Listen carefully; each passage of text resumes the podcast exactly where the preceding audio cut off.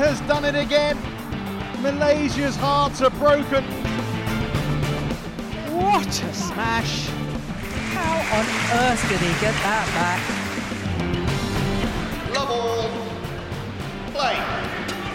Herzlich willkommen zurück. Ich darf euch nach unserer Winterpause wieder zum nächsten Shuttle Talk begrüßen. Und ich möchte gleich mal ein, äh, einsteigen mit einer Frage an Kai. Magst du lieber die Folgen mit Gast oder magst du lieber die Folgen ohne Gast? Mit Gast. ich, hast du das Wortspiel gehört? Was. Was, oder was zu schwierig? Oh, dann musst du nochmal in die Folge reinhören. Ja, Ja. aber trifft sich gut, dass du die Folgen mit Gast so gerne magst, denn wir haben heute wieder einen Gast, die ähm, uns auf Instagram folgen oder auch ihr auf Instagram folgen, wissen schon Bescheid. Wir hatten Fabienne Depré vor einigen Folgen ja bereits eingeladen. Sie hat es dann erst ein bisschen verzögert gehört, aber natürlich ist sie unserem Aufruf direkt gefolgt und ich freue mich sehr, Sie heute Abend begrüßen zu dürfen. Hi Fabienne. Hallo ihr zwei. Ja, du warst schon mal bei uns in so einer Kurzfolge oder als mit einem Kurzauftritt quasi zu Gast, noch äh, bei den Anfängen von Shuttle Talk. Ich glaube, es war, weißt du noch, wie viel, die wievielte Folge es war, Kai?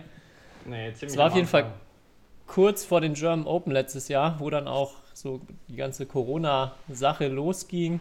Ähm, ja, jetzt auch bezüglich deiner, deines Karriereendes vor kurzem ähm, hatten wir dann ja auch im Podcast gesprochen. Wäre es schon cool, dich mal hier zu haben, auch nochmal mit einer, einer ganzen Folge mit dir zu sprechen. Und ja, erstmal als Einstiegsfrage, wie geht es dir so jetzt nach, ähm, ja, nach deinem Karriereende, das du dir sicher wahrscheinlich auch in einer anderen Zeit gewünscht hättest? Ja, vor allem hätte ich mir den Abschied anders gewünscht, ne? von einer leeren Halle äh, mein letztes Spiel gemacht zu haben in der Karriere. Klar, zwar auf deutschem Boden sozusagen, aber ähm, da war es ja auch noch gar nicht offiziell. Da wusste ich zwar schon für mich selber, ähm, ja, es wäre mir anders irgendwie lieber gewesen, mich nochmal richtig zu verabschieden. Aber jetzt gerade geht es mir eigentlich, ja, ganz gut. Ähm, ganz anderer Tagesablauf als noch vor drei Monaten. Aber ähm, ja, im Moment geht es mir eigentlich sehr, sehr gut. Ich glaube, wenn ich es richtig im Kopf habe, der Rahmen wäre ja wirklich perfekt gewesen auf deutschem Boden. Dann glaube ich gegen Carolina Marin, oder? War dann auch das Spiel in, in Saarbrücken. Genau. Dann ja, natürlich, natürlich schade, dass da nicht äh, ja, vor allem Zuschauer in Halle sind und dann ähm, ja, die Situation so war, wie sie eben war. Ich habe mal äh, vorher noch mal reingehört in die Folge vom letzten Mal und ich will, möchte ich mal kurz einspielen, was du gesagt hattest, so gleich, gleich zum Einstieg auch, wo die Frage kam, wie du mit der Corona-Situation jetzt und den Turnierabsagen umgehst. Ja, wie ist so für dich im Moment die Situation mit den vielen Absagen? Ähm, es macht uns Spieler oder mich vor allem äh, nachdenklich, wie es weitergehen soll.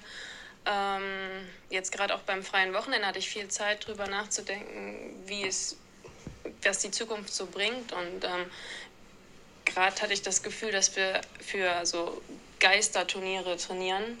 Und das macht es äh, für mich einerseits die Motivation, man muss sich irgendwo die Motivation holen. Ich bin immer jemand, ich setze mir da Ziele ähm, fürs nächste Turnier und wenn das jetzt wegfällt, ähm, muss man schauen, was man dann da ähm, ersatzweise einsetzt.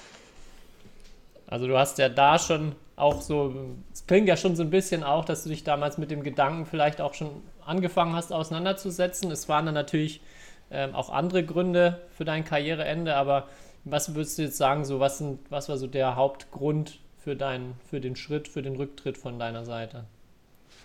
Ähm, für mich war ganz klar, wenn ich merke, dass mein Körper nicht mehr das geben kann, was es äh, einen Leistungssportler einfach zum Leistungssportler macht, ähm, habe ich für mich immer schon selber gesagt, dann ist der Zeitpunkt, um äh, aufzuhören. Und ähm, gut, dass ich damals schon vermutet habe, dass da Geisterspieler, äh, Geisterspiele kommen werden, ist ja auch eigentlich ganz lustig.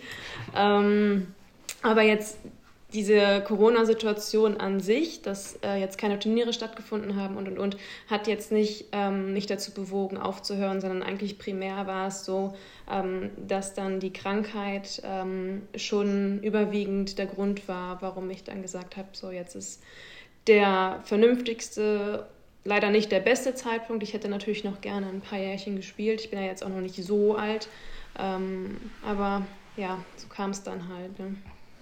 Na, damit ist Kai jetzt der Älteste geworden durch den Ja. Rücktritt. Hat er auch schon mal be beklagt. Ja. Und das war ja auch Thema in der Folge, in der letzten, dass Fabienne damals die Älteste war. Und jetzt, jetzt hat sie mir den Staffelstab übergeben. Ja, vielleicht äh, erzähl doch noch mal kurz von der Krankheit, weil vielleicht auch nicht alle jetzt genau wissen, was, was bei dir war. Es war ja schon auch eine besondere Krankheit, die du hattest, die auch lange nicht diagnostiziert war und du aber schon immer damit zu kämpfen hattest. Ja, genau. Also ähm, Anfang August ähm, habe ich einfach gemerkt, dass ich ständig müde bin. Ähm, durch Corona bedingt ist mir das erst aufgefallen, dass es nicht am harten Training liegt und an vielleicht, ähm, wenn man mal, ich will jetzt nicht sagen, das Übertraining, aber man hat einfach harte, intensive Einheiten gehabt. Und für mich war so eine Müdigkeit ähm, ständiger Begleiter und ich habe gedacht, das wäre normal. Und dann kam ja die Corona-Auszeit, diese fünf Wochen, wo wir gar nicht äh, in die Halle durften. Und auch in dieser Zeit, wo wir dann das Training reduziert haben, wurde meine Müdigkeit nicht besser. Und da ist mir erst aufgefallen, das kann ja nicht sein, dass ich jetzt, obwohl ich ähm, ausschlafen kann, wirklich bis 10 Uhr, ich mich trotzdem so müde und schlecht fühle. Ähm, irgendwas stimmt da nicht. Daraufhin bin ich dann ähm, zum Detlef gegangen und habe dann ihm mal so ein bisschen meine Situation geschildert, wie ich mich fühle. Und er hat mich dann zu meinem Hausarzt geschickt und hat einfach gesagt zu mir, probier mal aus, mach mal ein großes Blutbild. Vielleicht hast du auch einfach einen Infekt, den du jetzt schon länger mit dir rumschleppst. Vielleicht haben wir da einfach ein, ja, so ein- eine kleine Entzündung im Körper, die wir nicht entdeckt haben. Mach mal ein großes Blutbild. Und ich hatte dann meinem Hausarzt auch die ganze Situation geschildert, dass ich immer so müde bin und auch wenn ich ähm, ja, härtere Trainingseinheiten hatte, dass ich danach öfter mal äh, Muskelprobleme habe zum Beispiel und die einfach nicht weggingen. Ähm, ja, im Blutbild war nichts, ähm, aber mein Hausarzt hat das irgendwie gerochen, den Braten, hat mich dann direkt am nächsten Tag zum Lungenarzt geschickt und da wurde dann festgestellt, dass ich 18 Mal pro Stunde ähm, Atemaussetzer habe. Okay, und wie, also so, dass du es selber gar nicht merkst, oder ist es jetzt, wo du weißt, dass es passiert, ähm, war es dann so, dass dir es auch aufgefallen ist, diese ähm, besonderen Aussetzer? Also das passiert meistens ähm, unterbewusst, also ich merke es nicht. Das Einzige, was ich hin und wieder gemerkt habe, ist, dass ich nachts ähm, so aufgeschreckt bin. Ähm, da habe ich immer gedacht, dass ich schlecht geträumt hätte oder irgendwie was, ja, mir im Schlaf, dass man sich dann, wenn man einen Albtraum hat, sich irgendwie erschreckt. Ähm, und dieses Erschrecken ist wohl dieses nach Luft schnappen, wenn man dann mehrere Sekunden, bei mir ist die längste Apnoe ähm, ungefähr 20 Sekunden, ähm, wenn man dann halt 20 Sekunden die Luft anhält sozusagen im Schlaf und dann dieses erste tiefe Luft holen. Ähm, das hat mich dann manchmal aufgeweckt. Und wie häufig oder selten, also ist ja eine seltene Krankheit, wie, wie häufig kommt sowas vor? Es ist gar nicht so selten. Also ich habe mich dann natürlich auch erkundigt, weil ähm, die Aussage von den Ärzten, ja, das ist jetzt, das haben sie jetzt halt ihr Leben lang und sie müssen jetzt immer dieses Beatmungsgerät nachts tragen. Ähm, die Aussage fand ich halt ja nicht befriedigend, vor allem weil ich die ganzen ähm, Sachen gar nicht mitbringe, die so ein Schlafapnoe-Patient ähm, eigentlich hat, so wie ich schnarche nicht, das ist so ein Symptom. Ähm, ich bin auch nicht übergewichtig auch nicht sportlich inaktiv, also das waren alles so, so Sachen, die mich gar nicht, äh, ja, mich, mich nicht ausmachen. Und ähm, habe mich dann schlau gemacht und äh, die ersten Tipps, die dann da so hochkamen, waren, nehmen Sie am besten ab. Das wird jetzt schwierig. Wenn ich 20 Kilo abnehme, habe ich nicht nur Schlafapnoe, sondern habe direkt das nächste Problem. Ähm, und dann habe ich immer weiter geforscht und habe dann tatsächlich rausbekommen, dass es eine unentdeckte Volkskrankheit ist.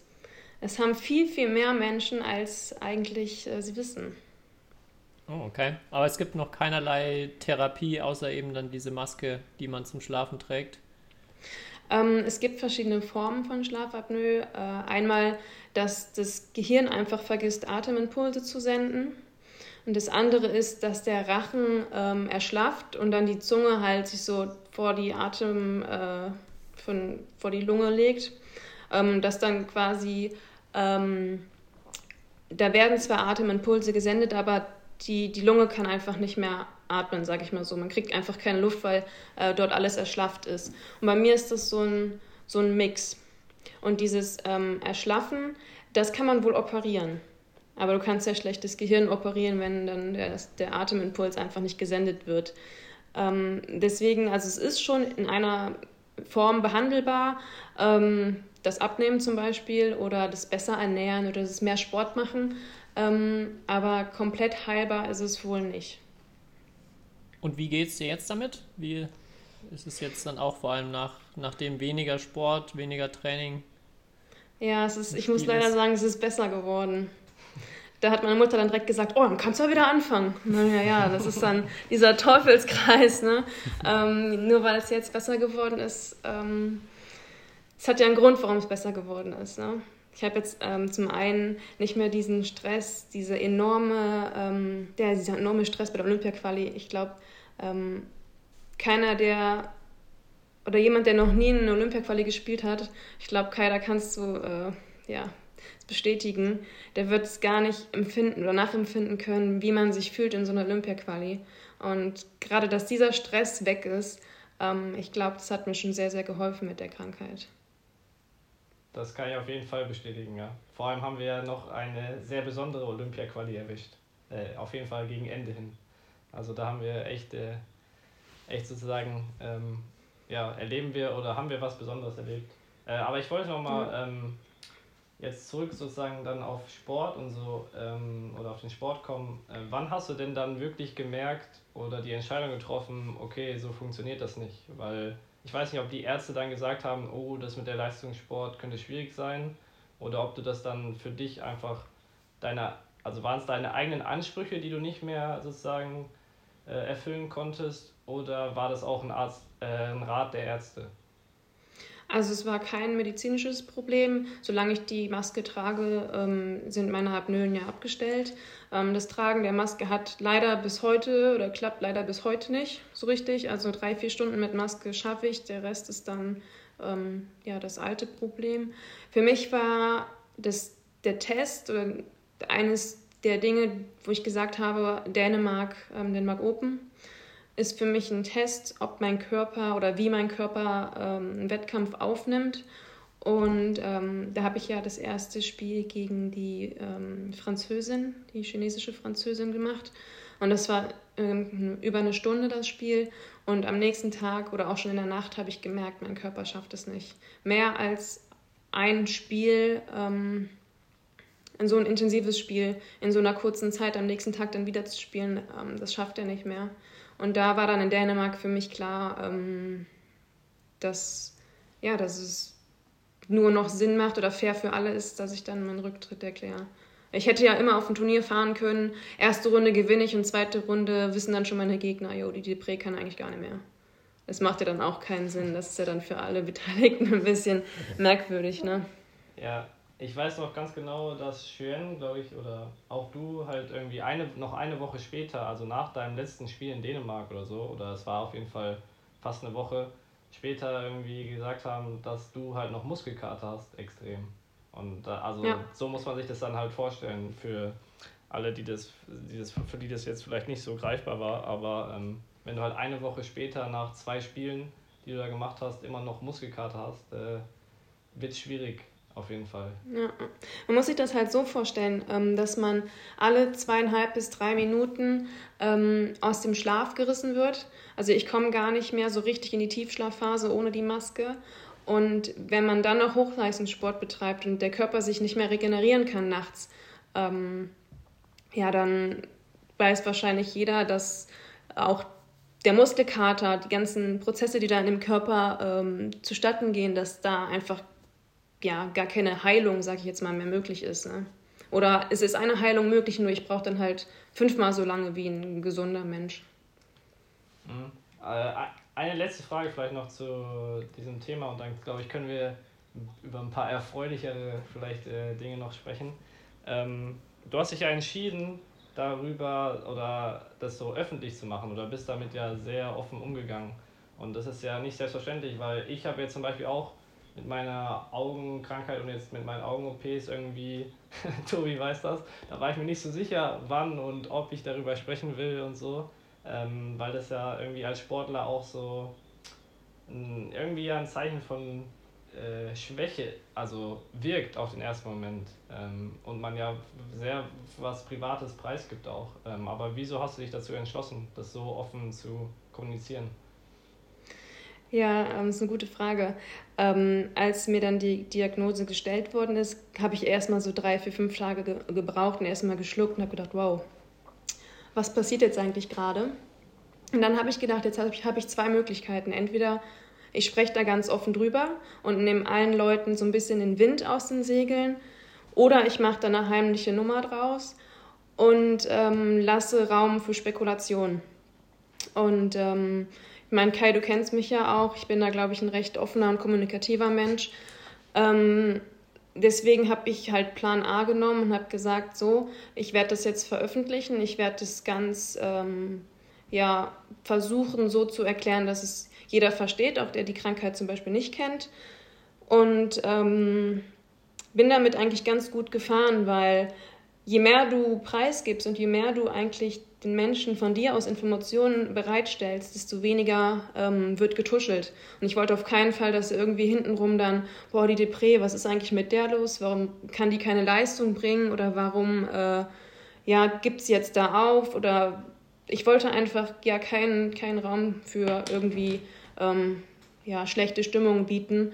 Und deswegen äh, habe ich diesen Weg gewählt. Und ähm, mich haben ganz, ganz viele Leute angeschrieben und, und ähm, ja, haben auch gesagt, dass sie es super finden, wie ich mit der Krankheit umgehe. Ich habe ja auch ein Bild ähm, gepostet, wie ich dieses Gerät da anhabe, die Maske. Äh, auf den ersten Blick haben viele gedacht, ich wäre auf der Intensivstation wegen Corona. Das war ja genau zu der Corona-Zeit, wo es dann so losging mit Beatmung und, und, und. Mhm. Äh, die, die dann den Text nicht gelesen haben. Ähm, aber es waren sehr, sehr viele, die einfach das toll fanden, dass ich auch informiere. Ne? Vielleicht gibt es ja auch einige jetzt bei den Zuhörern, die so diese Symptome vielleicht auch kennen, dass sie ganz schlecht regenerieren. Und du würdest jetzt als Empfehlung geben, dass der Lungenarzt dann ähm, oder ein Check der Lunge so die, die Möglichkeit ist, das festzustellen, oder? Genau, da gibt es so ein, so ein kleines Gerät mit nach Hause über Nacht. Da muss man sich dann selber anschließen. Es geht ganz einfach. Und ähm, der macht dann die erste Messung und sollte da schon Auffälligkeiten ähm, gezeigt werden, geht es dann ins Schlaflabor, also ein, zwei, drei Nächte ins Krankenhaus, wo dann der Schlaf überwacht wird. Und ich muss echt sagen, dass die Krankheit wird unterschätzt. Also man kann äh, Herzinfarkt, also die Wahrscheinlichkeit, einen Herzinfarkt zu bekommen, ist fünfmal so hoch wie bei normalen Menschen oder Schlaganfall. Ähm, deswegen sollte man damit auch wirklich ähm, gewissenhaft umgehen. Und ähm, wie gesagt, das ist eine Krankheit, die ist viel, viel weiter verbreitet, als überhaupt bekannt ist. Und ähm, daraufhin haben, also nach diesem Post haben mich auch zwei, drei Leute angeschrieben und meinten, boah, ähm, ich habe auch immer ständige Müdigkeit und ähm, meinst du, ich sollte mal das untersuchen lassen? Ich habe klar, lass es untersuchen, das tut ja nicht weh, so ein, so ein kleines Gerät mit nach Hause zu kriegen, ähm, warum nicht? Und wenn, wenn da nichts rauskommt, umso besser. Da muss sich auch keiner drum schämen. Ja, auf jeden Fall.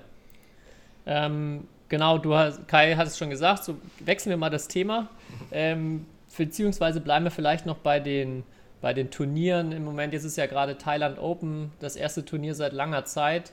Äh, du hattest jetzt ja, vielleicht war es vielleicht auch für dich ganz gut, dass keine Turniere liefen und man jetzt nicht sofort die anderen dann auf dem Feld sieht, wie sie spielen. Wie ist es so für dich im Moment? Schaust du die Spiele auch an? Bist du noch richtig begeistert und vermisst Badminton schon oder eher erstmal ein bisschen Abstand von, vom Sport? Also tatsächlich, so wie du es gerade beschrieben hast, für mich war es gut, dass keine Turniere liefen. Ähm, jetzt, wo ich dann gesehen habe, ja, die Jungs und Mädels, äh, die sitzen im Flugzeug und fliegen gerade nach Thailand, ähm, das tat dann schon so ein bisschen weh, aber nicht, weil ich denen das jetzt nicht gegönnt habe, sondern weil ich einfach weiß, wie das Gefühl ist, einen Koffer zu packen, an, zum Flughafen zu fahren und dann die ganze Reise an sich.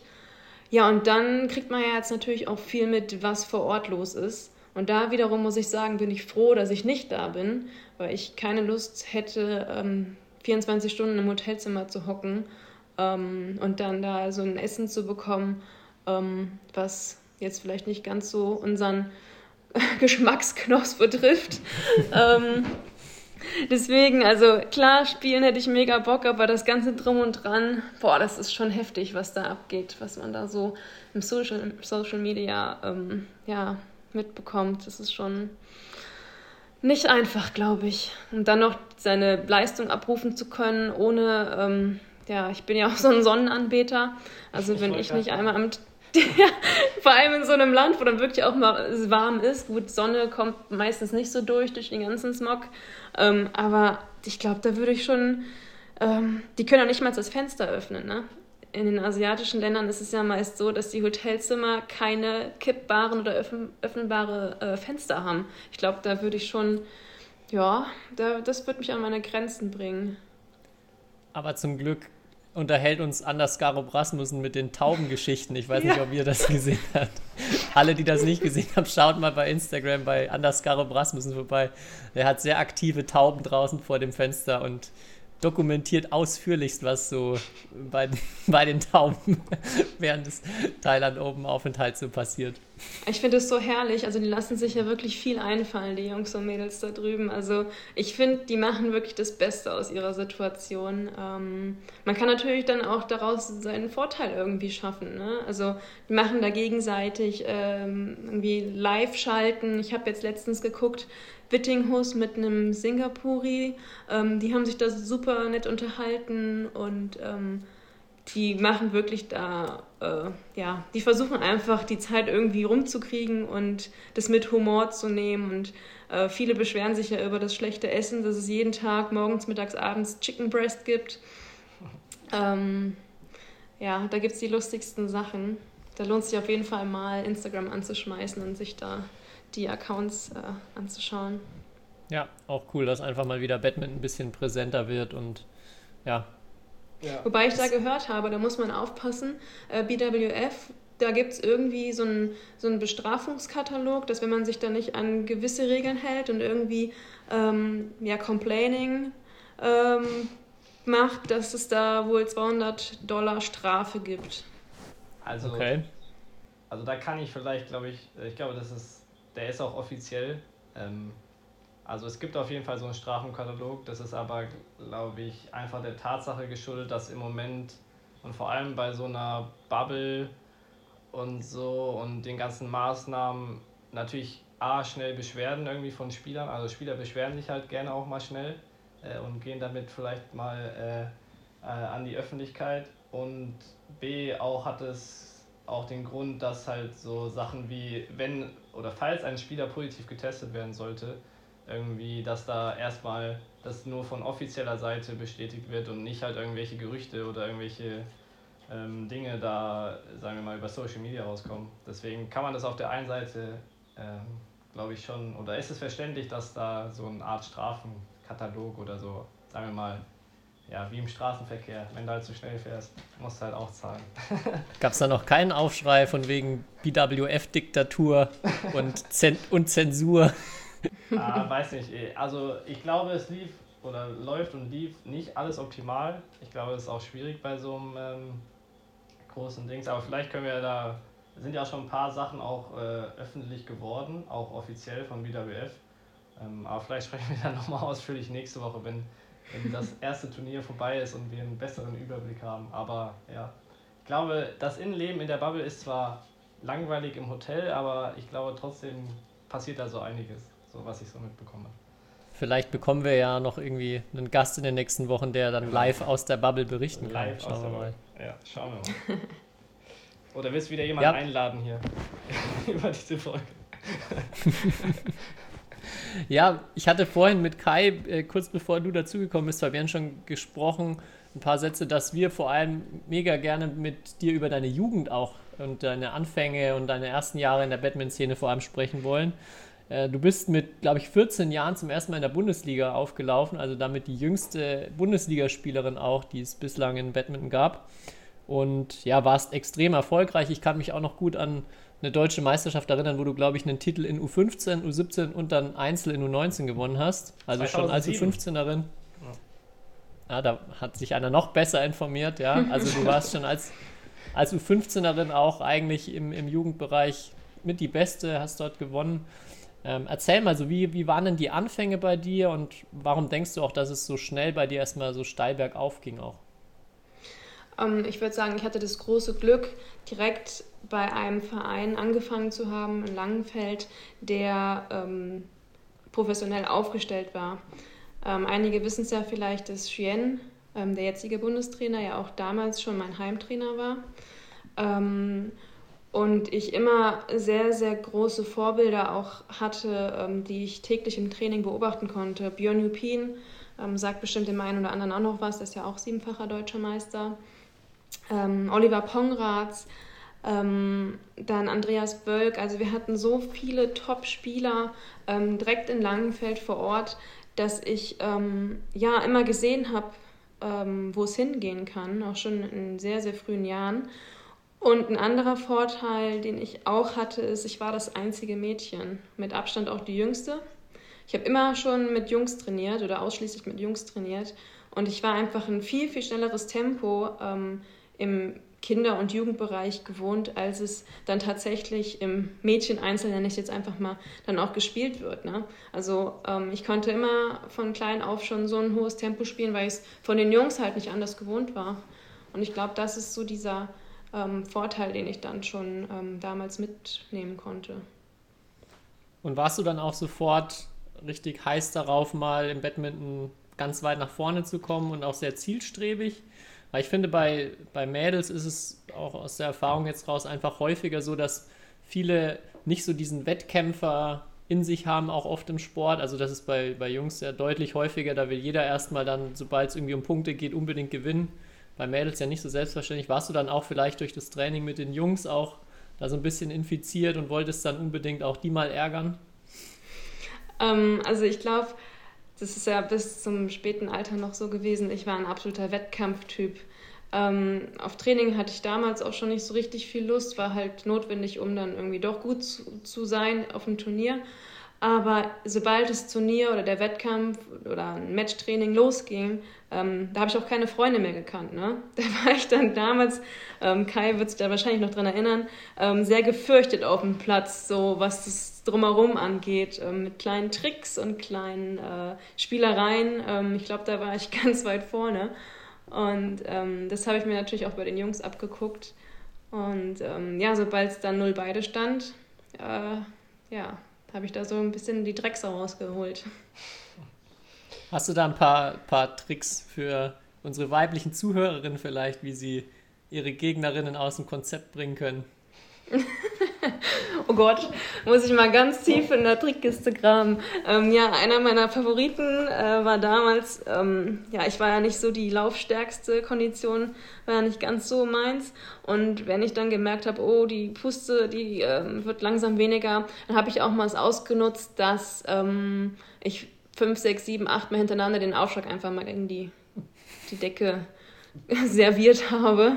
Geht dann ähm, bei den ähm, großen Turnieren leider nicht mehr so gut. Nee, das stimmt, aber ähm, oder mir ist dann zufällig ganz oft der Schuh aufgegangen oder ähm, was ich sehr früh auch gemacht habe, ich habe angefangen, ähm, den Gegner zu beobachten. Wie verhält er sich? Ähm, man kann ja viel in Körpersprache auch äh, lesen und ähm, einfach mal ein Stück länger der, der Gegnerin in die Augen schauen. Das verunsichert dann auch den einen oder anderen. Das habe ich auch noch, glaube ich, im Kopf, auch dass du oft dann mal auch ans Netz rangehst und mal doch einen intensiven Blick rüberwirfst.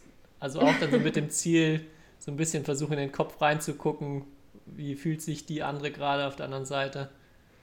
Ja, und vor allem das, was dann passiert, dann denkt die Gegnerin, warum guckt ihr jetzt? Und allein das warum guckt ihr jetzt? Ähm, könnte auch schon dazu ähm, die Gegnerin bringen, ähm, aus dem Rhythmus, wenn es vielleicht bei ihr gerade gut lief, ähm, sie aus dem Rhythmus zu holen und ähm, ja, den Rhythmus einfach zu unterbrechen mit diesem Blick. Wir hatten es schon, schon gesprochen, sein letztes Spiel war ja gegen Carolina Marin, die da ja auch sehr weit vorne dabei ist, so mit dem Spiel zwischen den Ballwechseln, wenn man es mal so nennen will. Wie ist es so, wenn du gegen sie spielst? Hast, hast du öfter, ja, du hast in der Jugend ja häufiger mal gegen sie gespielt, aber wie war das so gegen sie auf dem Feld? Ähm, Carolina ist, wir kennen uns schon so lange. Ähm, sie ist ja auch so eine kleine Prinzessin oder Schreiprinzessin. Ähm, man merkt immer, wenn sie anfängt zu schreien, dass, es dann, dass sie dann den Gegner auch ernst nimmt. Ähm, ja, ich glaube einfach, dass ich habe gewusst, dass sie sich von diesen Spielchen, ähm, die ich jetzt auch nicht mehr so extrem im, im höheren Alter, sage ich jetzt einfach mal, ähm, auch nicht mehr so ausgepackt habe, ähm, sie hätte sich davon auch nicht beeindrucken lassen. Dann kann ich mir die, die, die Kraft sparen, äh, die ich auf jeden Fall brauche während der, der Ballwechsel gegen sie, äh, keine Frage. Ähm, nee, da muss man auch immer von, von Gegner zu Gegner schauen, ähm, wo sind da so die Triggerpunkte. Ne? Und ich finde auch, man muss aufpassen, es muss ja auch immer alles im fairen äh, Bereich bleiben. Ne? Also jetzt hier irgendwie die Gegnerin beschimpfen oder sonst was, also es geht gar nicht. Da muss man immer schauen, dass man alles im Bereich des Fairen und des, äh, ja, ja, dass man einfach sich dann selbst noch im Spiegel angucken kann und sagt, ich habe jetzt zwar ein bisschen äh, in die Trickkiste gegriffen, aber ähm, es ähm, war trotzdem noch so, dass, dass, ja, dass ich in den Spiegel schauen kann und sage, das war ein gutes Spiel. Du hast in der Jugend auch, ich glaube, war es Olympia-Quali, also für die Jugendolympiade das Quali-Turnier, wo du auch gegen Carolina gewonnen hast, oder? Also ja. es war U17, U19, U19 schon, U9, U19, ja, U19. Genau. Das, ähm, also weil ich auch das Bild noch im Kopf habe von dem Podium, wo du auf ganz oben stehst und ähm, ja, ich glaube, drei, vier Jahre später war Carolina dann ja Weltmeisterin zum ersten Mal. Und da jetzt auch so die Frage, die ich mir dann gestellt habe, was denkst du, hat vielleicht am Ende gefehlt? War es dann vielleicht auch die, die Athletik, die Ausdauer, die dann im, im Top-Bereich dann einfach gefehlt hat, dass sie dann da oben steht und du eben nicht ganz nach oben gekommen bist in der Weltrangliste? Mhm. Ähm, ja, die Frage habe ich mich auch so, so lang gestellt und die hat mich eigentlich mein, nach U19 die ganze Zeit begleitet, die ganzen zehn Jahre. Ähm, hat, auch, hat mich auch echt äh, teilweise runtergezogen. Ähm, ist halt schwierig für, für jemanden, der in der Jugend eigentlich alles gewinnt. Ich war ja, habe ja auch Danish Junior Cup mehrmals gewonnen. Das ist ja, zu meiner Zeit ähm, war das so die inoffizielle Europameisterschaft. Und ähm, ich glaube tatsächlich, dass in der Jugend kann man noch viel mit Technik, noch viel mit diesen Spielchen, die ich gerade beschrieben habe, ähm, gewinnen. Und ähm, irgendwann im Erwachsenenbereich braucht man einfach mehr als eine gute Technik und äh, Antizipation und Spielgefühl. Und, ähm, und da hat es dann bei mir tatsächlich ähm, an dem Körperlichen einfach gemangelt oder gefehlt. Keiner weiß auch, wie lange das zum Beispiel mit der Schlafapnoe schon ist. Kann auch schon sein, dass ich das da schon hatte. Darauf will ich es jetzt aber auch gar nicht schieben. Äh, Fakt ist einfach, dass ich diesen Wechsel von U19 zu den Erwachsenen nie so richtig verkraftet habe, äh, körperlich und mental. Ähm, das hat mich sehr, sehr lange begleitet und ähm, wir haben viel oder ich habe sehr, sehr viel dafür getan, irgendwie meinen Körper fit zu kriegen, klar zu kriegen. Aber ich habe es tatsächlich nie geschafft, über einen längeren Zeitraum ähm, hart zu trainieren. Dann kam immer irgendwie eine Krankheit oder eine kleine Verletzung und ähm, ja, diese Kontinuität hat mir einfach gefehlt dann. Und die Situation auch, dass du, wie du schon sagst, in der Jugend eigentlich alles gewonnen hast, also auch in höheren Altersklassen, war es dann für dich auch so ein Nachteil im Endeffekt oder war es schwierig, mit dieser Situation umzugehen, dann, dass es auf einmal nicht mehr so ist und äh, vielleicht dann auch eher so hinderlich, dann noch mehr Zeit zu investieren, noch härter zu arbeiten? Ja, Oder vielleicht rückblickend betrachtet, rückblickend betrachtet, wenn du jetzt nochmal zurückspringen könntest, würdest du, hättest du eine Idee, wie du, wie du es anders machen könntest? Oder allein schon das Wissen, würde dir das helfen, irgendwie anders damit umzugehen?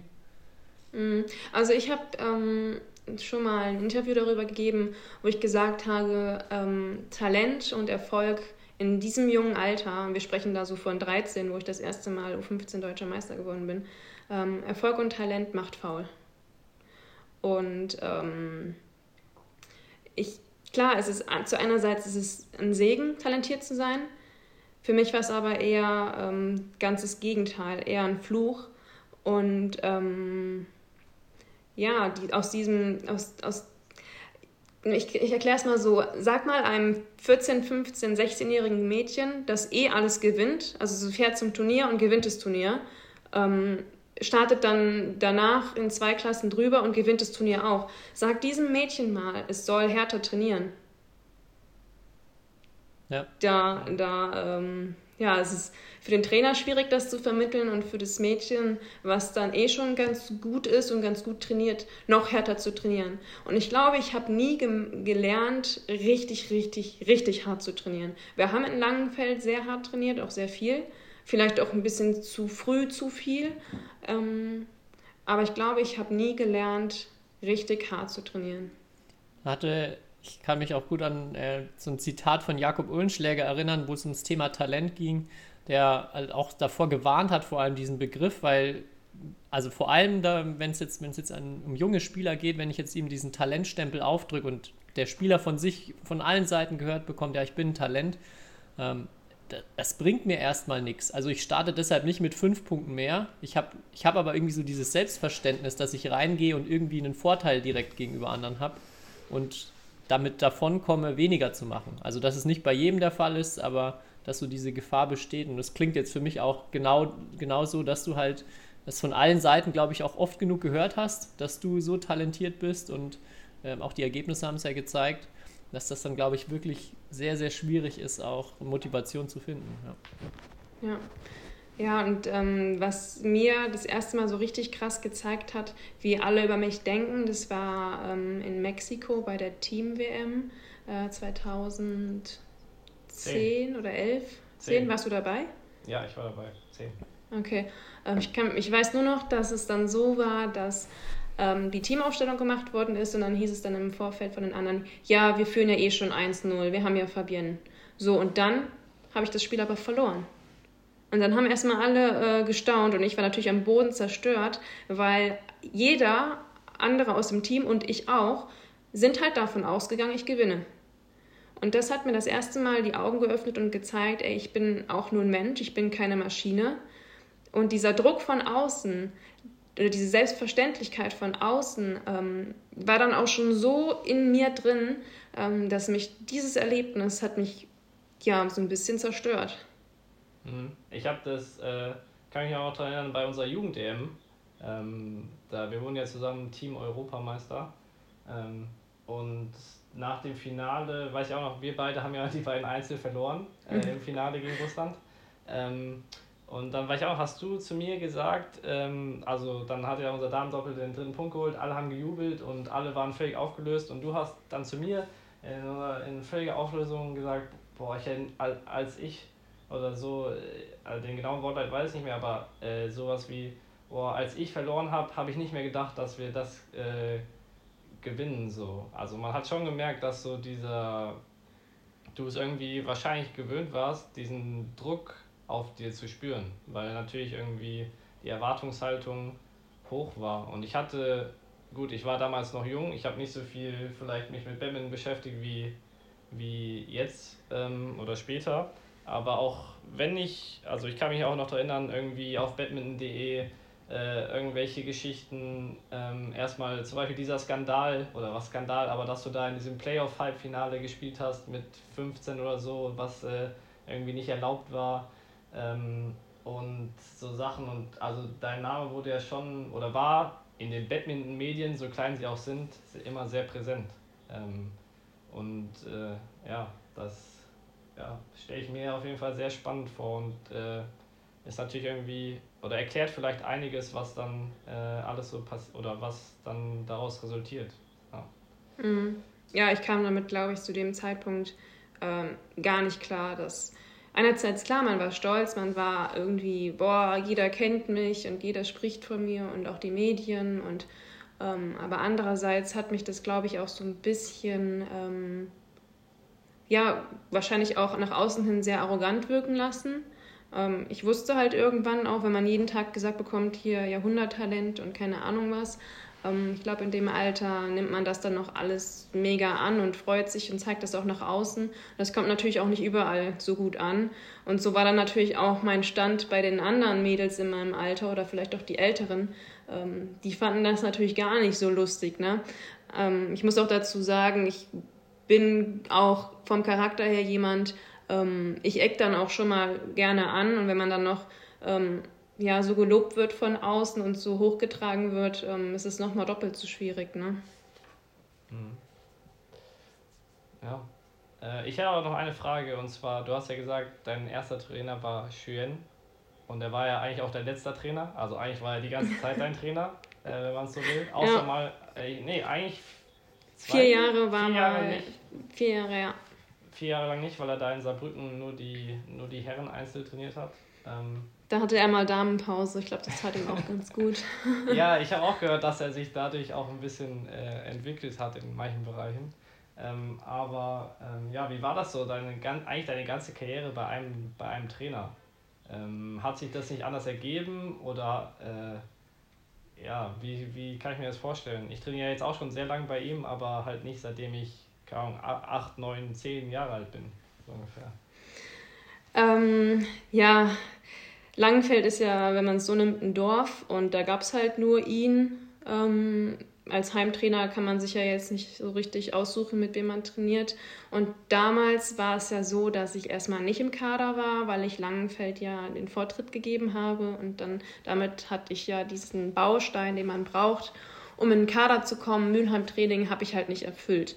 Und irgendwann ging es dann darum, ja, Fabienne, wie sieht's denn aus? Weltmeisterschaften stehen an. Du wirst aber halt nur nominiert, wenn du auch in Mülheim trainierst. Dann haben wir lange hin und her überlegt und ich war ja auch noch schulpflichtig. Ähm, wie machen wir das denn jetzt? Ähm, erzähl mal einem, einem Mädel von 16 oder 15 Jahren, du trainierst jetzt einfach und darfst keine Wettkämpfe spielen. Und dann sind wir zum Entschluss gekommen, ja, ich gehe nach Mülheim, aber nur, wenn ich Cheyenne mitnehmen kann. Und dann so sind wir halt dann beide ähm, nach Mülheim gekommen und dann hat sich das einfach ergeben. Er war dann Bundestrainer, ich war dann in Mülheim und ähm, ja, da gab es halt keine Auswahl. Ne? Ich kann mir ja nicht auswählen, wer da Bundestrainer ist. Ne? Ähm, dass er dann zufällig auch direkt Bundestrainer geworden ist, war für mich halt super. Vielleicht im Nachhinein ähm, wäre es vielleicht gar nicht so schlecht gewesen, auch andere Trainer noch gehabt zu haben, ähm, weil ich denke, dass man, klar, zu viele Köche verderben auch den Brei, keine Frage, aber ähm, einfach mal diese Auswahl, auch mal was anderes zu sehen, ähm, zu erfahren. Gerade in unserem Sport, der so hochtechnisch ist, ähm, gibt es halt nicht nur einen Weg, sondern gibt es mehrere und ich kannte halt nur einen Weg. Ähm, Gut, ich habe jetzt eine gute Technik, da habe ich Glück gehabt, aber vielleicht hätte es mir doch noch geholfen, wenn ich ähm, einen weiteren Trainer dann auch schon früher gehabt hätte, der mir vielleicht eine Auswahl präsentiert hätte, wo ich mir dann äh, selbst das Beste hätte raussuchen können.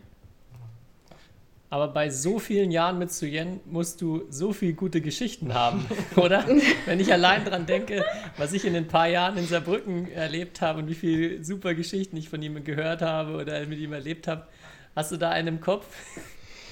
Ich muss äh, vielleicht als Einstieg, äh, ich weiß nicht, ob wir das schon mal gesagt haben, aber er war ja doch immer großes Gewohnheitstier oder ist Gewohnheitstier, was vor allem Essen anbelangt. Da gibt es jeden Tag immer, immer dasselbe oder es gibt immer die gleichen Rituale. Ich glaube, in Mülheim wurde mir erzählt, dass er irgendwann eine Mitarbeiterkarte bei Nordsee hatte, weil er ja. über, oh über Gott, wirklich Jahre hinweg jeden Mittag dort essen war. Und äh, das finde ich, das beschreibt so seine Essgewohnheiten ganz gut. Da hat er dann irgendwann Rabatt als Mitarbeiter bekommen. Boah, da muss man sich mal überlegen, wie viel Geld er über die Jahre bei diesem oder in diesem Laden da gelassen hat. Ne? Wenn man mal ausrechnet, ich weiß nicht, pro Mittagessen 5, 6, 7 Euro. Und das dann über 10 Jahre. Ja, herzlichen Glückwunsch. Also. Kunde da hat sich wirklich die Mitarbeiterkarte gelohnt. Ja, Kunde des Jahrzehnts auf jeden Fall. ähm, aber so ein, das ist halt immer so schwierig, aus dem Stegreif irgendwie was zu erzählen. Ähm, der, also ich finde, also eine Geschichte doch, das weiß ich noch, ähm, das war mit Carola Bott. Ähm, und Carola hatte Schwierigkeiten, Schwierens Aussprache zu verstehen. Und dann hat sie mir gesagt, ich verstehe nicht, ich verstehe nicht im Training. Fabian, was erzählt der denn da? Und dann habe ich irgendwie, also für mich, ich kenne ja Schweren nicht anders und für mich war das halt ganz normal, dass er so spricht und ich habe ihn auch verstanden, weil ich kenne ihn seit 27 Jahren. Ähm, mir ist das noch nie so richtig aufgefallen, dass der ein lustiges Deutsch spricht. Und ich war völlig äh, schockiert, dass jemand Chuan nicht äh, verstehen konnte. Aber das war in dieser Situation so lustig, weil ich da einfach nicht wusste, ähm, worauf Carola denn jetzt hinaus möchte. Ähm, und Carola ist ja auch so eine Person, ähm, die ist auch sehr direkt und die hat es dann auch wirklich zu ihm gesagt, schön, ich verstehe dich nicht. Also, tut mir leid, ich verstehe dich nicht. Ja, aber also Suyen super auch. Ich, ich merke das auch jetzt, wenn irgendwie Trainerausbildungen und sowas stattfinden. Äh, er ist am Anfang immer auch so ein bisschen verhalten wegen der Sprache, weil er immer noch da, glaube ich, ein bisschen, ich weiß nicht, ob er Angst hat oder sich nicht so traut, aber sobald er mal aufgetaut ist und ins Erzählen kommt, dann begeistert er jeden Teilnehmer. Das ist immer so in jeder Ausbildung, dass die Leute sagen, boah, Wahnsinn. Also ja. wirklich. Ja, an eins kann ich mich erinnern, wo du jetzt gerade Ausbildung sagst. Ähm, er hat so einen kleinen Trick. Äh, wir machen ja im Training öfter mal das Gleiche. Oder haben, also ich ja jetzt nicht mehr, aber ihr. Äh, Kaido weiß, was ich meine, ne? Und ähm, dann sagt er immer, ja, montags, zwei gegen ein, Abwehr. Komplex. Dienstags, zwei gegen ein, Defense. Und das ist ja das Gleiche. Er hat nur gesagt, einmal Abwehr, montags 2 gegen 1, Abwehr, dienstags 2 gegen 1, Defense. Seht ihr? Das ist was anderes. Wir haben Variation im Training. Und ja. er, er, verpackt das halt immer so süß, ähm, weil klar, wenn man jetzt 20 Jahre wirklich jeden Tag die gleiche Übung macht, irgendwann stumpfst du halt ab und denkst so, boah, ja. Aber er möchte halt einfach, das ist ihm wichtig, dass diese Übung ist halt ein fester Bestandteil in unserem Training und er hat halt immer versucht, ähm, das so locker und äh, fluffig rüberzubringen, dass es ja irgendwie doch andere verschiedene Übungen sind, aber äh, letztendlich hat er dem Kind einfach nur einen anderen Namen gegeben. Ja. Vielleicht noch zum, zu, zu dir als Spielerin. Äh, du bist ja auch Linkshänderin. Hast du das Gefühl gehabt, dass es für dich ein Vorteil war? Oder hast du, glaubst du, dass Links, Linkshänder sein erstmal ein Vorteil ist? Oder komplett unabhängig davon jetzt, wie erfolgreich man wird? Oder? Da könntest du eigentlich mal den Kai fragen. Der musste ja ab und zu mal gegen mich spielen. Ich selber spiele ja nicht gegen mich. Also ich kann ja immer nur meine Gegner interviewen weiß nicht. Aber hast du dir viel Gedanken darüber gemacht, was du jetzt vielleicht für andere Voraussetzungen hast? Oder kam das einfach automatisch so, ja gut, die Gegner spielen mir halt vielleicht häufiger mal in die Vorhand als anderen. Merkst du jetzt natürlich nicht den Unterschied, aber hast jetzt keine bewussten also ich muss sagen, dafür gemacht. bei mir ist eh die Rückhandecke ein bisschen stärker gewesen als die Vorhandecke.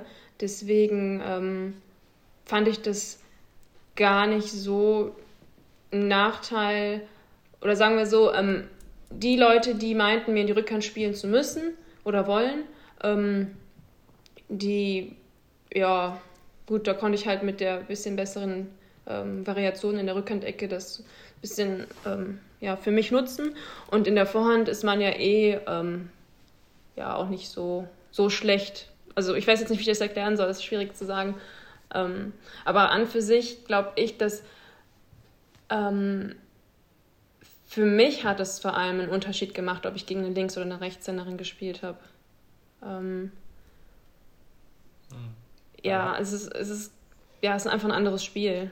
Mhm. Ich kenne mich ja nur als Linkshänderin. Ich kann jetzt nicht äh, beurteilen, wie die Gegner das irgendwie ähm, empfunden haben, aber für mich war es auf jeden Fall ein Unterschied, ob ich gegen eine Links- oder eine Rechtshänderin gespielt habe. Das ist eigentlich perfekte Überleitung zu dem, dem Punkt, den ich jetzt noch auf dem Zettel habe. Und zwar, du überlegst ja jetzt auch schon, oder du hast natürlich viel Gedanken auch gemacht über Taktik, gegen viele Leute gespielt. Und ich habe auch, äh, mir wurde geflüstert, dass du auch damit liebäugelst, zumindest mal in die Trainerausbildung reinzuschauen und äh, vielleicht, oder du gibst, glaube ich, auch schon Training, richtig? Oder hast also, du auch schon Training gut, gegeben? Ja, ich habe schon mal ein paar ähm, Stunden gegeben, ähm, jetzt nicht regelmäßig aber ich ähm, übernehme jetzt für den ähm, niedersächsischen äh, Landesverband die U22, äh, den U22-Bereich. Die wollen ähm, ähnlich oder an, angelehnt an den Deutschen Badmintonverband, da ist ja die Johanna jetzt auch für den U22, U23-Bereich zuständig. Und ähm, ja, ich werde jetzt da ähm, ein U22-Projekt in, in Niedersachsen starten, ähm, um einfach diese Dropout-Quote, die leider doch in dem Bereich von 18, 19, 20 ähm, ja doch relativ sehr hoch ist, um das aufzufangen.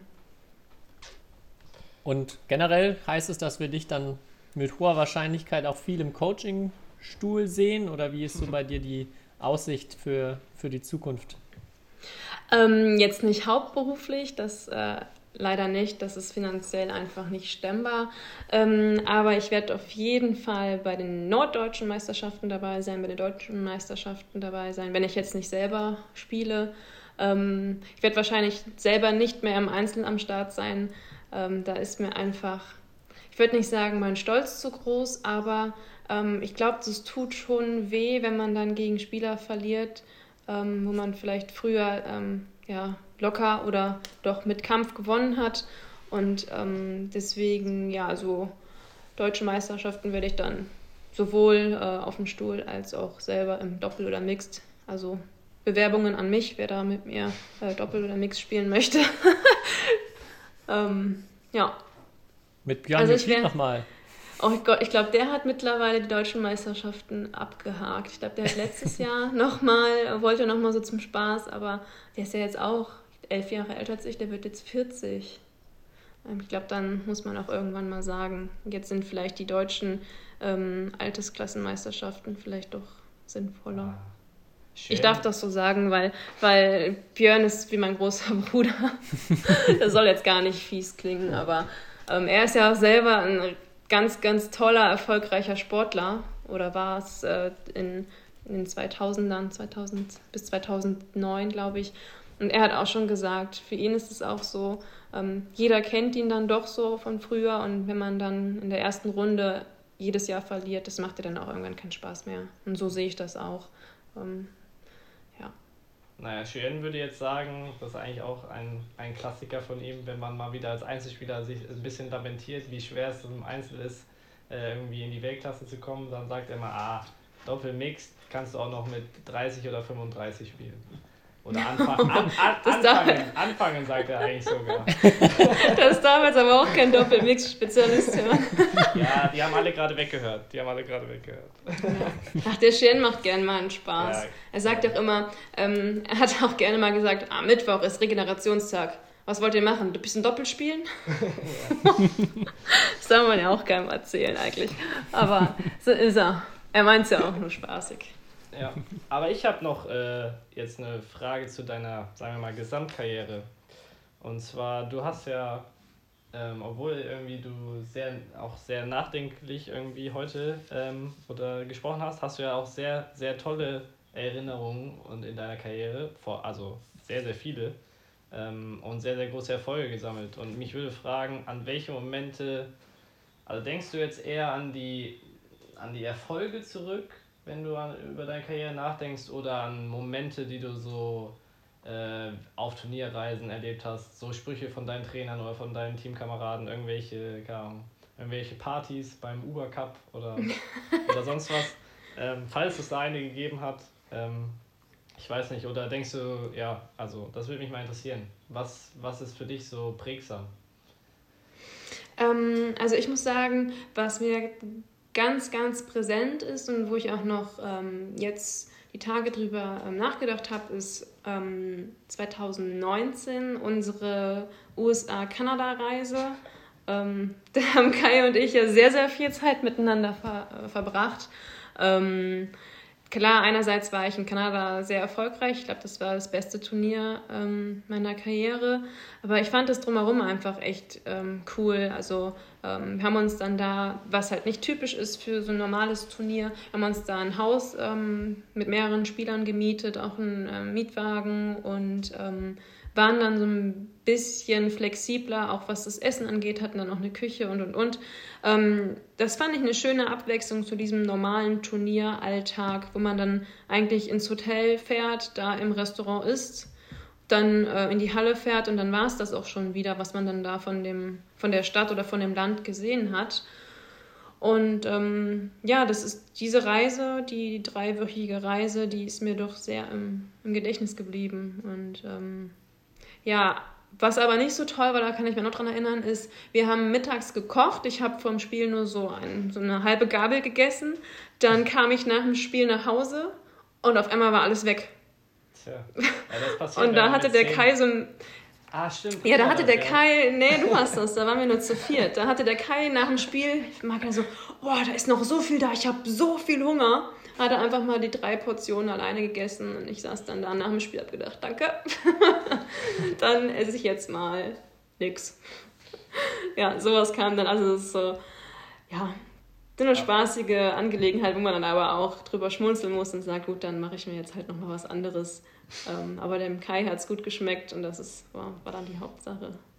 Ja, also sind es aber eher die Erinnerungen ähm, so um, um, beim Drumherum als jetzt, sagen wir mal, keine Ahnung, U19 Silbermedaille irgendwie ähm, als U17erin bei der EM im Mixed, was man hier betonen muss, oder irgend sowas. Oder irgendwie Team. Ja, aber das war, ja doch, äh, doch, doch, das ja war auch ein... Einiges erreicht.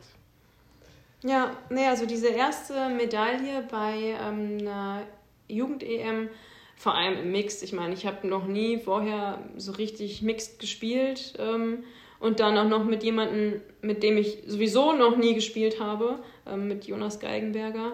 Ähm, wir waren ja eigentlich nur so zum Spaß, weil noch ein Mixed-Platz frei war. Ähm, den haben wir dann gekriegt. Ja, und dass wir dann auf einmal ins Finale kommen, ähm, ich als Zweitjähriger und 17er, ähm, Einzelspezialist und dann auf einmal im Mixed so weit nach vorne komme, das war schon ähm, ja, eine richtig coole Sache. Ähm, aber so im Großen und Ganzen muss ich sagen, wenn es drumherum stimmt und man Spaß hat ähm, an dem Ganzen, dann kommt der Erfolg auch irgendwie von alleine und ähm, ja, ich finde find auch Turniere schön und habe auch in Erinnerung, wo ich jetzt vielleicht ähm, sportlich nicht so erfolgreich war. Ähm, es kommt immer ganz drauf an, auch wo das Turnier dann stattgefunden hat. Ne? Neuseeland zum Beispiel war für mich ähm, eine mega coole Reise. Oder Australien, das sind ja so Länder, da kommt man ja jetzt eigentlich nicht hin, ähm, mal eben so kurz mit dem Auto. Ähm, da bin ich dem Badminton auch sehr, sehr dankbar, dass ich solche Länder auch bereisen und besuchen durfte ähm, wäre ich wahrscheinlich so im Privaten jetzt nicht ähm, hingekommen. Oder Mongolei. Also in der Olympia-Quali habe ich so viele schöne Länder bereist ähm, oder Städte bereist, die ich wahrscheinlich im Privaten nie gesehen hätte. Wir waren dann in Dubai. Ähm, auf den Malediven habe ich ein Badminton-Turnier gespielt. Das muss man sich auch mal überlegen. Da im Paradies ähm, Badminton zu spielen, was da im Nachhinein nicht so richtig äh, Paradies war. also die Hauptstadt da, die Hauptinsel, die sieht eher aus wie im tiefsten äh, Jakarta. Ähm, aber trotzdem. Das war doch auch, wo du, wo Kai berichtet hat, dass die Gebetspausen dann mal die Spiele unterbrochen haben, oder? Ja, genau. ja. Spezielles Turnier. Ja. Und die Luftfeuchtigkeit ja. war so hoch, dass die Chords zu rutschig waren teilweise. Ja, wir mussten äh, aufhören zu spielen, weil es einfach zu gefährlich geworden ist. Und ich weiß noch, dass die so ähm, aufstellbare Ventilatoren direkt neben die Felder gestellt haben, damit die ähm, Felder halt trocknen. Ja, und dann hast du halt trotzdem weiter geschwitzt und eine Minute später bist du halt wieder äh, hast du 100 Meter Brustschwimmen gemacht, anstatt Badminton zu spielen. Es war schon ein Abenteuer. Also ich muss auch sagen, im Nachhinein, wenn ich mir so überlege, was für Sachen ich da gebracht habe, abends dann, weiß ich nicht wo, äh, in welchem Land, in der Mongolei oder keine Ahnung, wo es schon dunkel war, bin ich dann mal alleine durch die Stadt gelaufen, habe was zu essen gesucht, ähm, dass man da nicht einfach mal eingesammelt worden ist.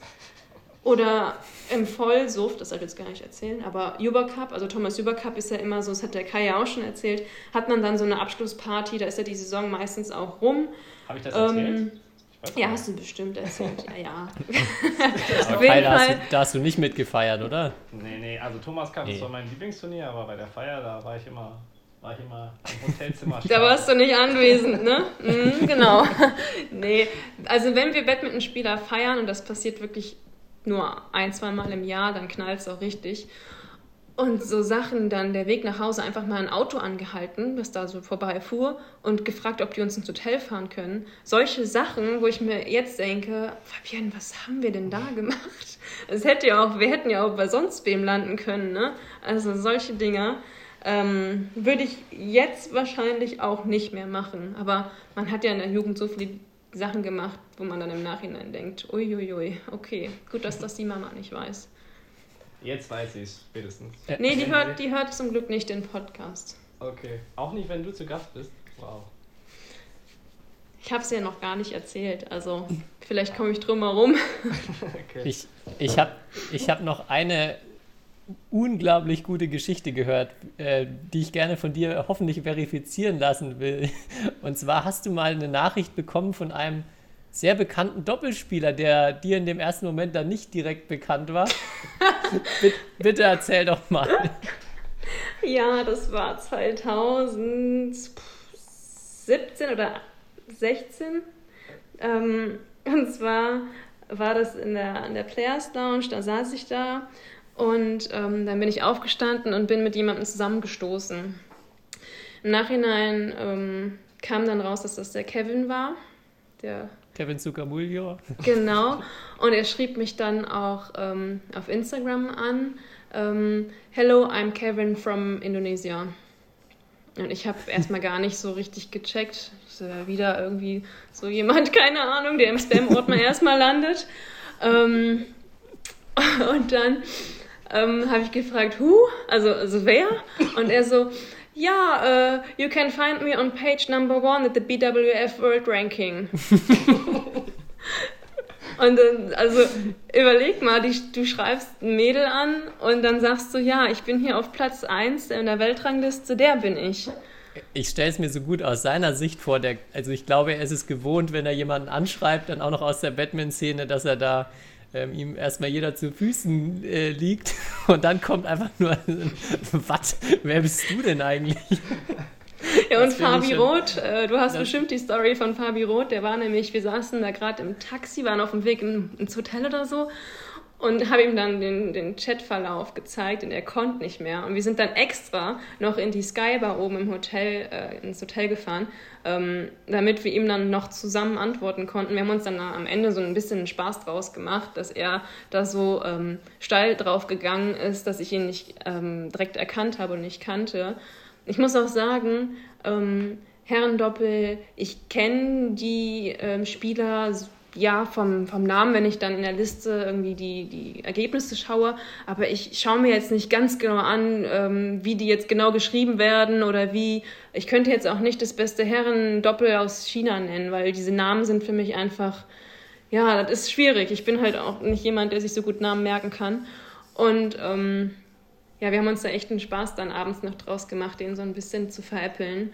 Ähm, es ging dann so weit, dass er mir dann seine Handynummer gegeben hat und er dann, ähm, ja, ich habe dann gesagt, ja, ich habe noch Hunger, ähm, bring mir doch mal was zu essen. Und er war dann wirklich so weit, er hätte mir dann was zu essen gebracht und dann haben wir aber das abgebrochen. Und, ähm, ja, das war ganz lustig. Also ich glaube, er ist einfach darauf angesprungen, dass ich ihn nicht erkannt habe und er fand das, glaube ich, ganz schmeichelhaft, ähm, dass er dann nicht immer direkt so ange gekreischt wird und äh, ja.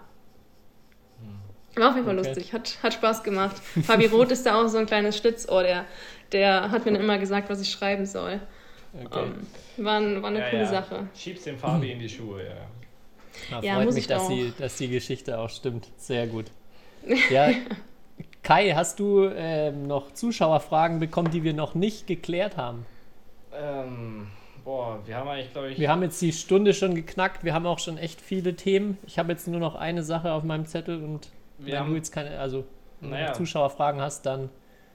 Wir haben noch eine Frage, die ja hier jeder beantworten muss und die hat, glaube ich, Fabian genau, die nicht, nicht bei ihrem kommen. ersten Besuch beantwortet.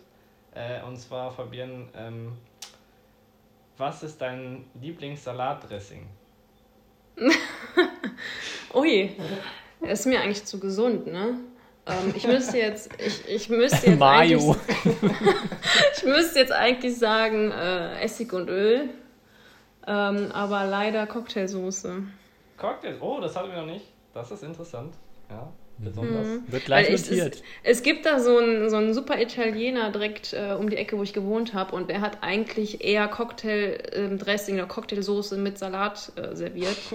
ähm, Okay. Ja. ja. Liebe Hörer, dafür hat es sich gelohnt, nochmal die 62 Minuten dran zu Deswegen machen wir das auch immer erst am Ende, damit die Leute dranbleiben. Und also jeder, Tobi. der mal in Mülheim ist. Ja, wo muss der hin? Der muss auf jeden Fall zur Pizzeria Margarita. Da gibt es nämlich Cocktaildressing mit Salat. Okay. Und aber jetzt hier, Tobi, halt dich gefasst. Äh, gefasst. Ich habe extra nochmal reingehört. Und zwar Fragenkette. Ist, oh, ja, mein, ist, ja, mein, ist ja mein Job. Ja. Äh, und die Frage. Auf dich ist einfach Verlass. Ja, ich wollte gerade sagen. Die Frage an Fabian kommt von Michael Fuchs, eine Legende. Ähm, mit wem würdest du denn gerne Doppel oder Mix spielen? Es kann jemand aktives oder äh, also der noch äh, eine Person, die noch spielt oder ähm, die schon aufgehört hat und du musst deine Entscheidung begründen. Das war sein Wunsch. Na, natürlich mit Michael Fuchs. Oh. wenn das so ist. Nein. Ähm, also, ich hatte vor, glaube drei Monaten ähm, ein Interview mit einer holländischen Seite. Und da wurde mir die Frage gestellt, mit wem ich denn gerne oder gegen wen ich mal gerne spielen würde, ähm, gegen den ich noch nicht gespielt habe bis jetzt. Und da habe ich gesagt, Peter Gerde. Und ähm, daraufhin, so zwei, drei Tage später, ähm, gucke ich in meinen Spam-Ordner auf Instagram. Gleich über dem Kevin Zuckermund. Da schrieb auf einmal mich, mir Peter Garde eine Nachricht. Er hätte über einen Freund dieses Interview gelesen und da hätte ich halt gesagt, dass ich gerne mal einen Showkampf ähm, gegen ihn machen würde und er wäre bereit. Und Oh. mir ist erstmal alles aus dem Gesicht gesprungen. Ich, mein Puls, das, für mich ist es ja auch, ähm, als ich dann so angefangen habe, ähm, international zu spielen, war er mega der Star ähm, zu der Zeit, also auch mega das, das Vorbild. Und ähm, da hat er gesagt, ja, dann, wenn du dann ein Abschiedsspiel machst, ich bin dabei. Und mit dem würde ich gerne mal Mix spielen. Also das ist echt ähm, jemand, der ja mega geile Technik hat. Und ich bin ja auch jemand, der mega gern zockt. Also so ein paar Finden und den Gegner einmal ins Leere laufen lässt. Und er ist halt der König der Finden und mit dem würde ich gerne mal Mix spielen. Ja. Ich glaube, ein guter Mann für so ein Showmatch auf jeden Fall auch. So. Ja, auf jeden Fall. Da, also Ja, ich bin, ich hatte auf einmal einen Herzschlag von was. Erstmal muss ich überlegen, was antworte ich denn jetzt auf, auf so eine Am besten Nachricht? hättest du geschrieben, Uh, wer bist du denn? du denn? das wäre das wär richtig gut gewesen. Ja, jetzt darfst du natürlich auch äh, die Fragenkette weiterführen. Also du stellst jetzt unserem nächsten Gast hier mit eine Frage. Ähm, boah, da hätte ich mich jetzt vor, äh, darauf vorbereiten müssen. Nee, spontan ist Ähm. immer am besten. Spontan ist gut. Ja. Salatdressing kannst du außen vor lassen, das ist gesetzt. Muss, musst du nicht machen. Ich glaube, ich würde meinem nächsten, äh, also dem Nachfolger gerne fragen, welchen Trainer er denn, äh, mit welchem Trainer er denn gerne mal längerfristig, äh, jetzt nicht nur für ein Training, sondern so mal einen Monat ähm, trainieren würde. Also welche, welcher Trainer da, ähm, ja, welcher Trainer, welchen Trainer er wählen würde. Alright. Ach, ich muss notieren, ne? Ja.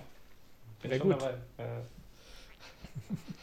Dann kann ich ja schon, ich weiß nicht, hast du noch Fragen von den Zuhörern? Nee, alles abgehakt, Tobi.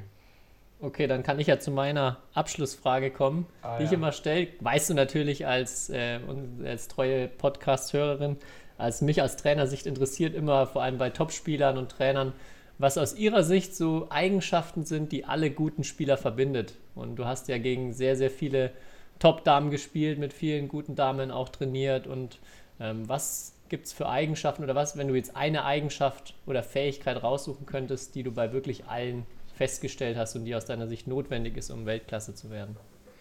Ähm, meiner Meinung nach ganz klar Kreativität. Ähm, fehlt uns in Deutschland ähm, leider hier und da ähm, so einfach mal sich zu trauen, Überraschungsschläge zu spielen. Ähm, ja, den Gegner, man kann ja manchmal erahnen, was der Gegner macht und dann einen ganz anderen Schlag äh, rauszuzaubern. Ich glaube, das, das fehlt uns. Äh, vielleicht auch, weil es technisch manchmal nicht möglich ist. Aber wenn, wenn man sich mal Spiele anschaut ähm, und dann richtig drin ist, und dann kann man ja manchmal hervorsagen, ähm, was da jetzt für ein Schlag kommt. Und ganz oft habe ich halt ähm, bei Marien oder bei Tai Tzu Ying vor allem, ähm, da sitzt man dann da selber als gute Badmintonspielerin und denkt, wow, das war jetzt zum einen mutig und zum anderen mega kreativ. Da wäre ich jetzt nicht drauf gekommen, dass jetzt genau dieser Schlag kommt. Cool, mal eine neue, neue ähm, Eigenschaft. Sehr gut, ich baue mir hier den idealen Spieler und dann, wenn dann meine, meine Schützlinge mal hochkommen, dann haben sie die ganzen Eigenschaften, die ich jetzt hier im Podcast sammle. Sehr gut.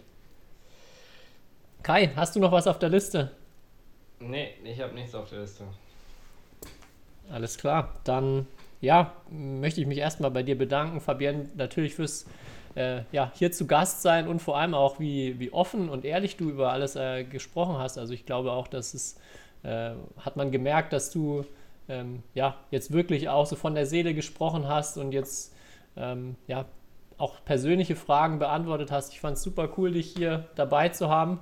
Ähm, vielen, vielen Dank dafür. Dir natürlich alles, alles Gute jetzt auch ähm, nach der Karriere. Mich freut es auch, dass wir uns hoffentlich häufig noch in der Badminton-Szene sehen werden. Du hast ja schon gesagt, dass du äh, das Badminton, wie hast du es gesagt, glaube ich, auf, äh, bei, bei einem Post, dass man ähm, ja, Batman irgendwie nie aus den Augen verlieren wird oder du es nie aus den Augen verlieren wirst. Das freut mich natürlich sehr. Und ja, daher alles, alles Gute und das Abschlusswort geht bei unseren Gastfolgen immer an den Gast.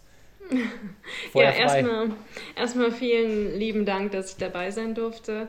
Ähm, habe ich jetzt vielleicht auch so ein bisschen als Selbsttherapie genutzt, dass ich ähm, ja, mich dann doch nochmal von, von den Badminton-Fans verabschieden konnte. Ähm, vielleicht aber auch, man weiß es nicht, gibt es vielleicht ein Freundschaftsländerspiel oder irgendwas. Ähm, Würde mich freuen, wenn ich mich da bei dem einen oder anderen noch verabschieden könnte. Ähm, ja, es war auf jeden Fall eine schöne Zeit, die ich hatte im Badminton. Und ich sage immer, niemals geht man so ganz.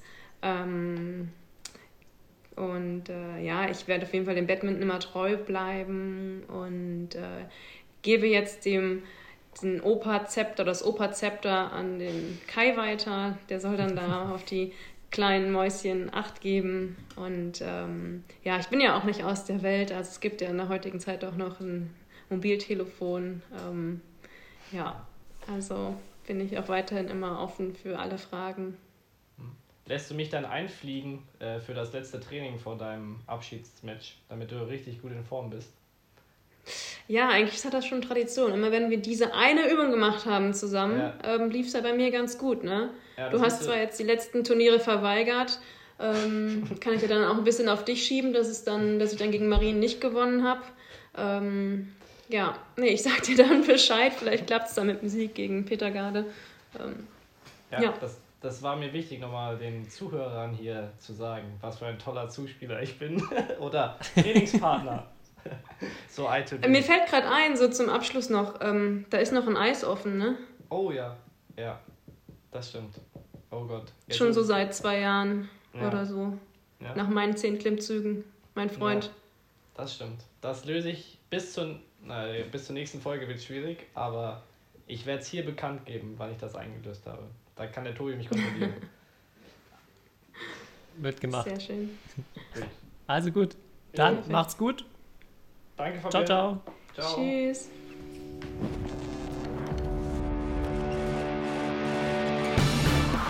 History is made. Lin Dan has done it again. Malaysia's hearts are broken. What a smash! How on earth did he get that back?